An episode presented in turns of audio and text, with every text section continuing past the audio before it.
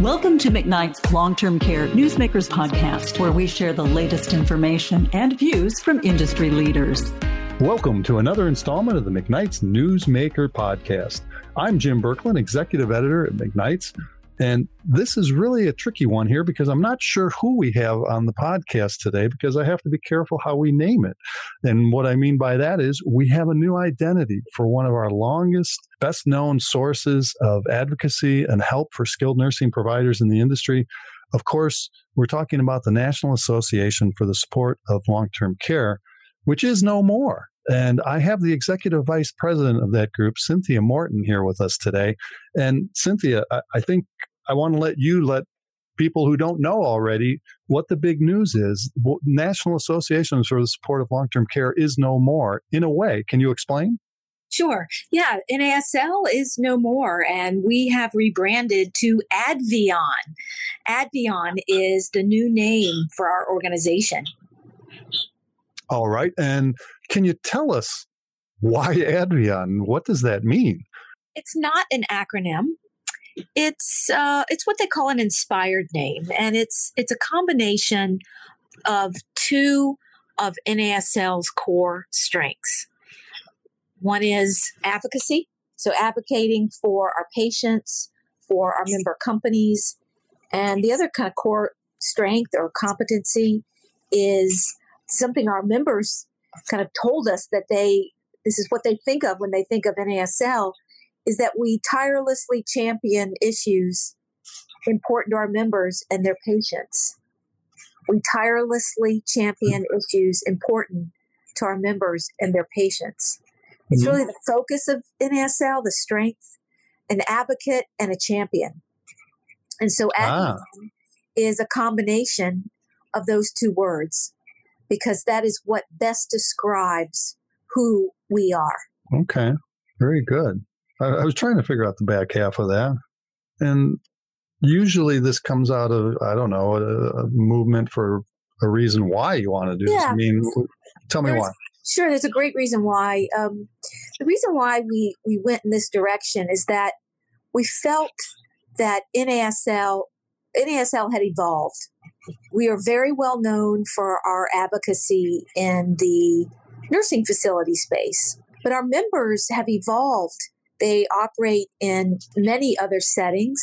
And really, the services that our members provide to the patients is more than just the nursing facility sector or space. We're seeing patients on a continuum. They may receive services in a nursing facility, then they go home with home health or they go home and they're seen by an outpatient clinic that they go to once or twice a week.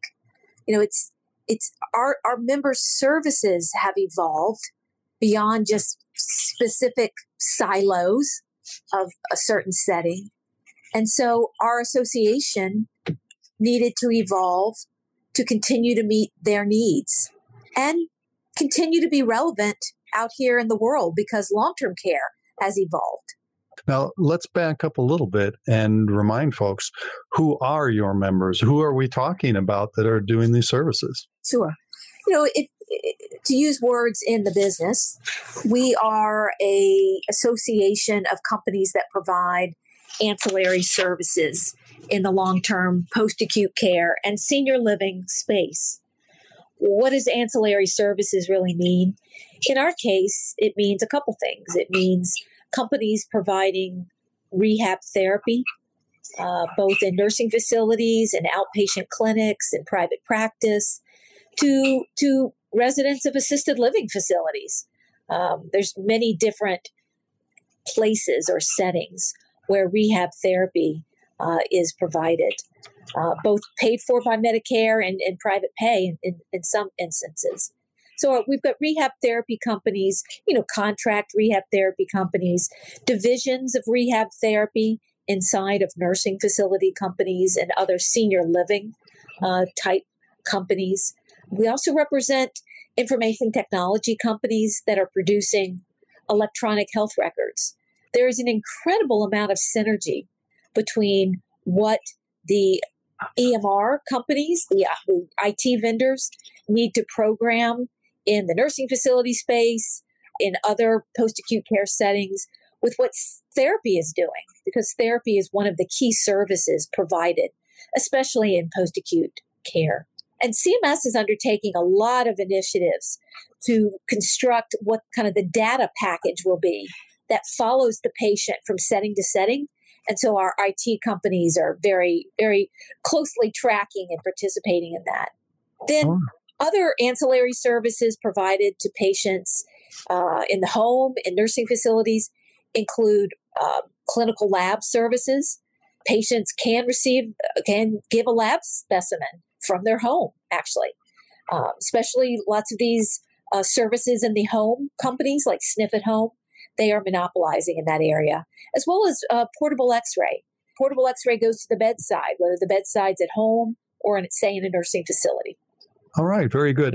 Because obviously, now in the past, NASL uh, has been known for closely following issues and developments. Is any of how will that change? I was going to say, is any of that going to change? But how will that change, or how will that evolve? It's going to evolve. Um, we're going to need. We're going to follow our members' needs where they take us. From a rehab therapy standpoint, and actually not just rehab therapy, but any services delivered to a Medicare beneficiary that are paid from the uh, physician fee schedule. That could be rehab therapy. In some cases, that's physician or nurse practitioner services. That's a little bit of x ray, that's some lab. Wherever those services are delivered to a Medicare beneficiary, if it's not part of a Part A stay in a SNF or with a home health, then it's going to come under Part B. And that can be delivered in settings in addition to nursing facility. There's some outpatient settings as well. So we'll continue our core strength of advocacy into those settings. There are many, many residents of senior living who are receiving some rehab therapy services to keep them from being a fall risk, you know, and they are tapping into their Part B benefit for that. It's just through a different payer source or kind of a payer mechanism. It's not through a SNF specifically. It might be through a rehab agency. It might be through billed through an outpatient setting or an outpatient facility or or mechanism. And we'll be tracking that under Part B. So it's it's really an expansion. It's using our core strength to expand what we do now for our members into additional settings that are very closely related. Okay, very good. Now, for uh, observers near or far from the past, how will they first most obviously see any change or what will this affect? I mean this is more than just a change on the masthead or on the front on the top of the station area uh, safe to yeah. assume right? How will they see that in the marketplace or in their day-to-day jobs perhaps? Sure. The, the name change is very very exciting for us but this evolving is way more than a name and a, and a logo uh, change even though that that is very very important to us. What our members and and hopefully others out there that, that want to join us, what they're going to see is uh, just NASL or Advion moving, you know, expanding and adding to our core strength in areas I talked mentioned outpatient, but we've already expanded actually into home health. We have a robust work group that creates products that our members need to begin serving the home health sector or build on what they already do in the home health sector. What does that mean exactly? That means analysis of the payment rules, of the home health payment rule.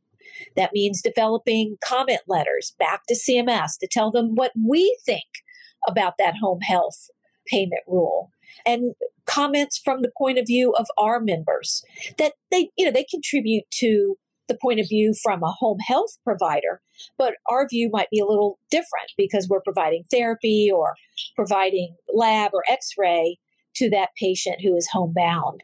So it's it's analysis of payment rules, it's continued intelligence gathering from what's going on on the hill. I mean, I don't know if SNF folks understand, but the home health sector is actually facing a behavioral adjustment, which is pretty aggressive from CMS, a little more aggressive than what we thought we were going to see in the SNF sector with the parity adjustment. And there's movement in Congress to try and block CMS's move to finalize a behavioral adjustment. So it's lobbying on that on behalf of our members, is providing intelligence on those moves by these key policymakers. So, again, just like we do in the SNF space, so our members know ahead of others who aren't members, uh, that they know ahead what's coming down the pike, what possibly could happen, so that they can make moves in their business to prepare. Okay, exciting times. But let me ask before we go much farther when will the new name, the new identity become fully active, or are we already there? Jim, that's an exciting question because we, we are actually already there. The attendees at our conference were the first to know, and we've rolled it out to all of our members uh, in a communication since that time. And there'll be additional announcements to other sectors as we go, talking to various, sending out a press release and talking to our, our friends uh, and delivering the message to them personally, actually, because it is so exciting. All right. And, and I do want to go back on another thing as well that I think it's so easy, too easy to take for granted. Let's remind the folks of the successes that NASL NASL in the past has had, where you've been very effective. I know there have been a couple key areas.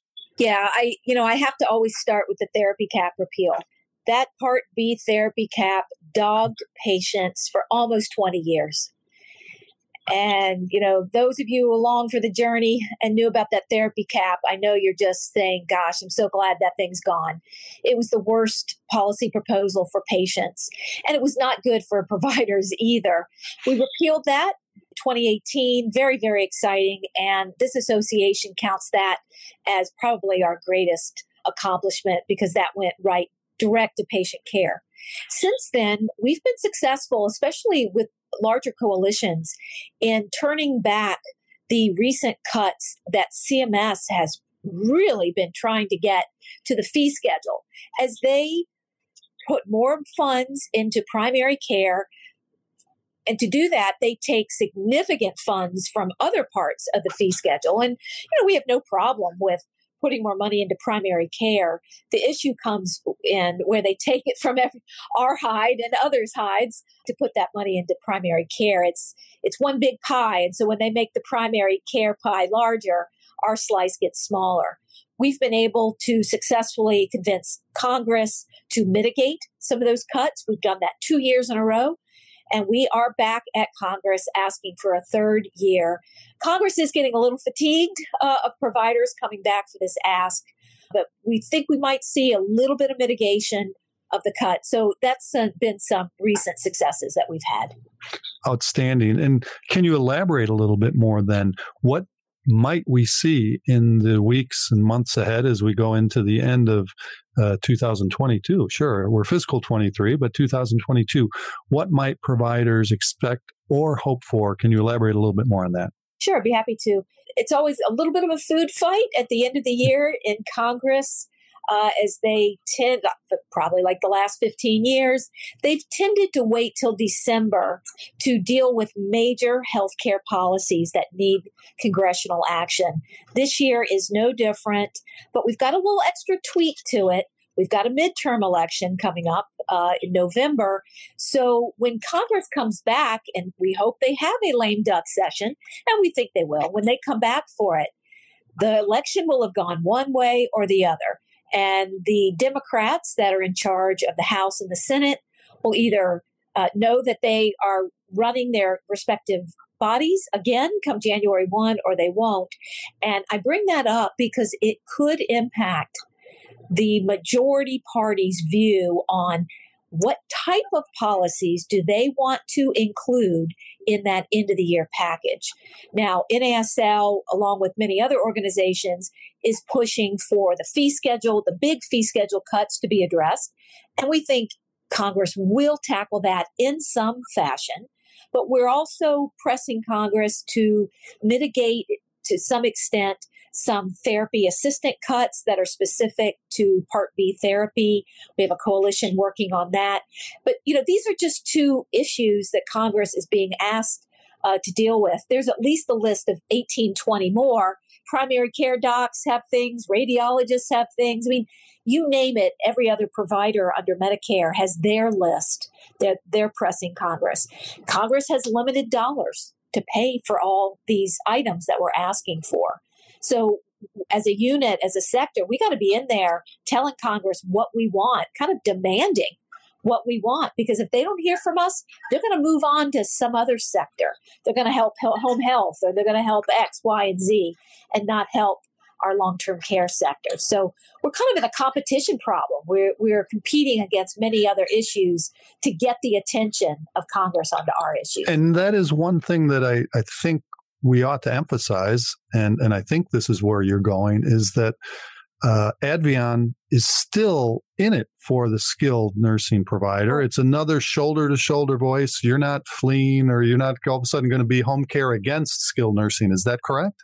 Oh, that's correct. It's yeah. Our our core is, is the SNF sector, and that's home.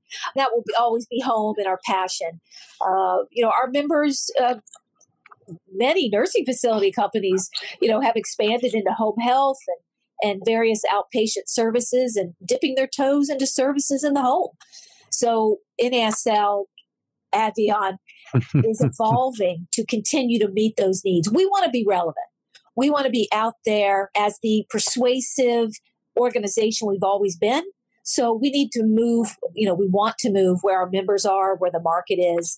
And this is what patients demand. They've shown us through COVID that they want to receive services in many different settings. And we want to be right there advocating for best quality care for those patients wherever they want to be served.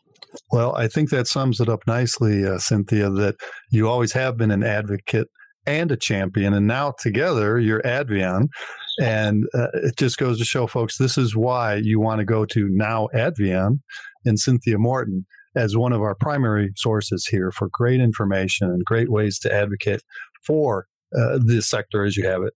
So I just want to thank again, we've had Cynthia Morton, Executive Vice President of Now Advion. Uh, there's one update for your LinkedIn profile, Cynthia. And so we want to thank you very much. Again, uh, we love the partnership. And we want to thank you for tuning in to this edition of the McKnight's Newsmaker podcast. Please remember to subscribe wherever you get your podcasts. This is Jim Berklan wishing you good health and outstanding days ahead. Thank you for listening to McKnight's Long Term Care Newsmakers podcast. For the latest in long term care news, visit McKnights.com.